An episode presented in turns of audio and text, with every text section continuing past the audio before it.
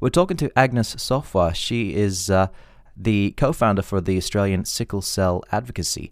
And we're going to be talking about uh, a, range of things, but in particular, testing, which is essential when planning a family uh, to protect the next generation. And uh, I think to clear that up a little bit, uh, Agnes will be able to um, shed some light on that. So, good morning, Agnes, and thank you for making some time today.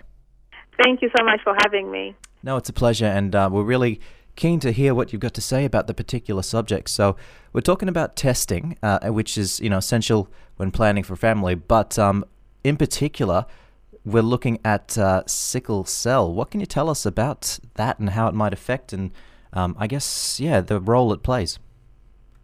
Mm, so sickle cell disease, it's uh, one of those uh, inherited diseases that are, it's very common in, in the world, but most people don't even know about it. So it's an inherited red blood cell disorder. It affects the way the red blood cells or the way the body produces the red blood cells. So for people who have this disease, the red blood cells, which are supposed to last for about 120 days, they die off about about 20 days. And once they're dying off, they form into a C shape, uh, like a sickle, uh, FAM2, and that's where the, the name came from.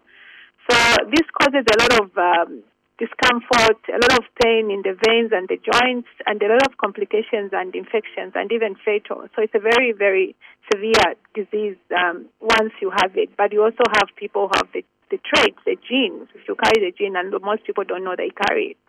Okay, that's that's actually quite a fascinating aspect of it. So, it's it can be uh, passed down from family member to family member. It can actually be genetic that the um, to increase your chance of of having sickle cell Yes, yes. So it's a genetic condition. So if the parent is, um, carries the gene, for example, I carry the gene and my husband carried the gene and we didn't know until we had our fourth child after having the first three kids. So it's something that's genetic. You can only know if you get tested for it.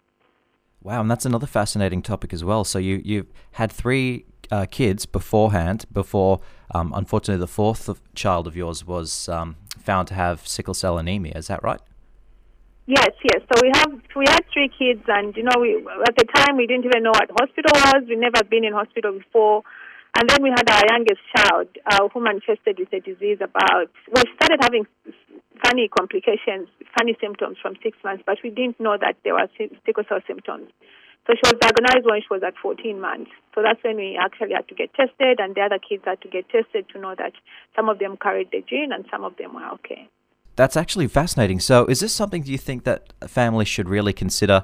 Um, you know, do they test themselves first to find out, firstly, if they carry the gene for sickle cell anemia, and then, you know, if you're going to have a have a child with in, with your partner, maybe consider asking them if if they want to get tested. Because if you both end up carrying the gene for sickle cell anemia, does that increase the likelihood Yes, yes, it does increase the likelihood if you have the gene. Or some people might live with the disease, and because every person affects this uh, disease differently, some people late in their adulthood they are told that they actually have the disease itself. Every person is different. So, uh, and it also affects different people who come predominantly from countries where there's, there's malaria. So we're looking at places where from African descent, Hispanics, Southern Asia, uh, Caucasians from Southern Europe, and uh, people from the Middle East. So if you come from that part of the world, chances are that you might be carrying the gene just because long time ago the body started protecting itself from malaria and it deformed the gene in the process. So the only way you can know is if you get tested. You can either ask it for yourself, but some people they find it when they're having pregnant uh, pregnancy, depending on which hospital they go to, because uh, testing is not mandatory in Australia. Wow. Okay. And was there much information or awareness about this before you co founded the Australian Sickle Cell Advocacy? Well, not so much. There have been uh, talk in the hospitals, yes, and some other organizations that have done this before, but not, not so much. And that's why we started this organization because when we came to Australia uh, over 11 years ago, we had no idea. We didn't even know where to run to. So we decided to take it upon ourselves to start a Facebook page as a support group at the time. So only uh, registered the organization two years ago. So before that, the other organizations were there, but they didn't talk much about it apart from having some information. So we feel people should know, and even up to today, even last night I got a phone call. Somebody was like, "Oh my God, I didn't know that there's people in Australia who have sickle cell disease." And uh, I was like, "Yeah, we've been around. You just have to look us up on social media, and that's why we are doing this so that more people can know about us." And I guess what what's it like for somebody who is living with sickle cell anemia? What uh, what do they typically have to go through? Is there medication? Is there treatment? Uh, do they feel, you know, different um, to the wider society? Are they affected in any way? Yeah, so for somebody who lives with a disease, starting from, it, it usually manifests in children from about five, six months because when the kids are born, the, the hemoglobin they're, they're born with, the red blood cells are not affected until about five months. So the, the kids will start having maybe hands and feet, as they swell. Then they have anemia, they just look tired. Some kids will be crying because of pain. Their eyes may be yellow because of jaundice. And over time, there's different now different complications like the kids have delayed growth, and uh, the adults might have chronic pain, and it affects ev- almost every part of the body, in the, the organs, the skin, the liver, the heart, everything. So it's it's a very severe disease, but unfortunately, there's no the only cure at the moment is a bone marrow transplant and something like that obviously isn't uh, isn't just readily available. It's not like you can just go and get a bone marrow transplant over the counter. So yeah, managing this beforehand is is essential. So I guess if you do get tested and you're found to have carry the gene for sickle cell anemia, um, what what do you do then? Well, once, once you find out, for example, you, you ask for the GP, the GP does a, it's a specific blood test. It's not a full blood test. You ask for a, a specific blood test. And um, so the GP will take it up upon himself. They know they're supposed to refer somebody to um, uh, counseling, genetic counseling if you're about to have kids. But if you're not uh, having kids, it's just for you to know at the back of your head that you know. But the time that I want to get married or the time that I find a partner, that's this is something that we can discuss.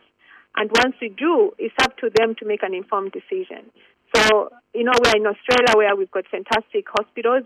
It's not a life sentence. We have people living with this disease, but it just means that it to be for life, they have to go in hospital. As I say, Right now, they only treat symptoms. So if somebody, for example, has kidney disease, if they've got pneumonia, they'll treat that, but they won't cure the disease until you do a bone marrow transplant.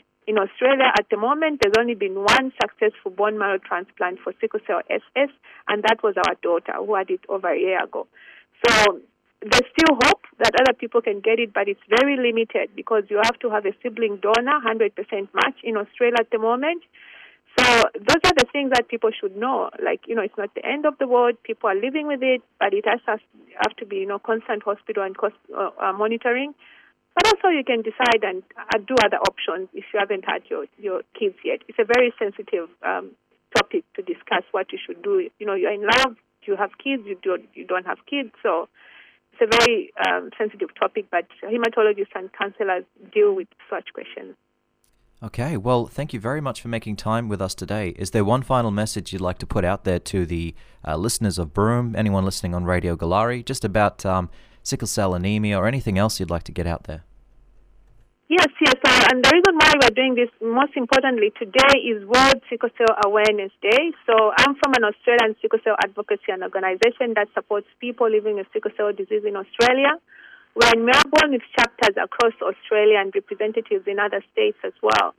We are not a not-for-profit uh, organization, fully registered, and we just offer awareness and information. So people get in touch with us on our website, aussicklecelladvocacy.org, aussicklecelladvocacy.org, and all social media platforms. Just look for Australian Sickle Cell Advocacy. Excellent. All right. Well, thank you again for making some time with us today. Speaking to uh, Agnes Nsofwa, she is the co founder of the Australian Sickle Cell Advocacy. And uh, if you want to follow up on this information or the interview, uh, we'll be posting it up on uh, our Facebook and also SoundCloud as well.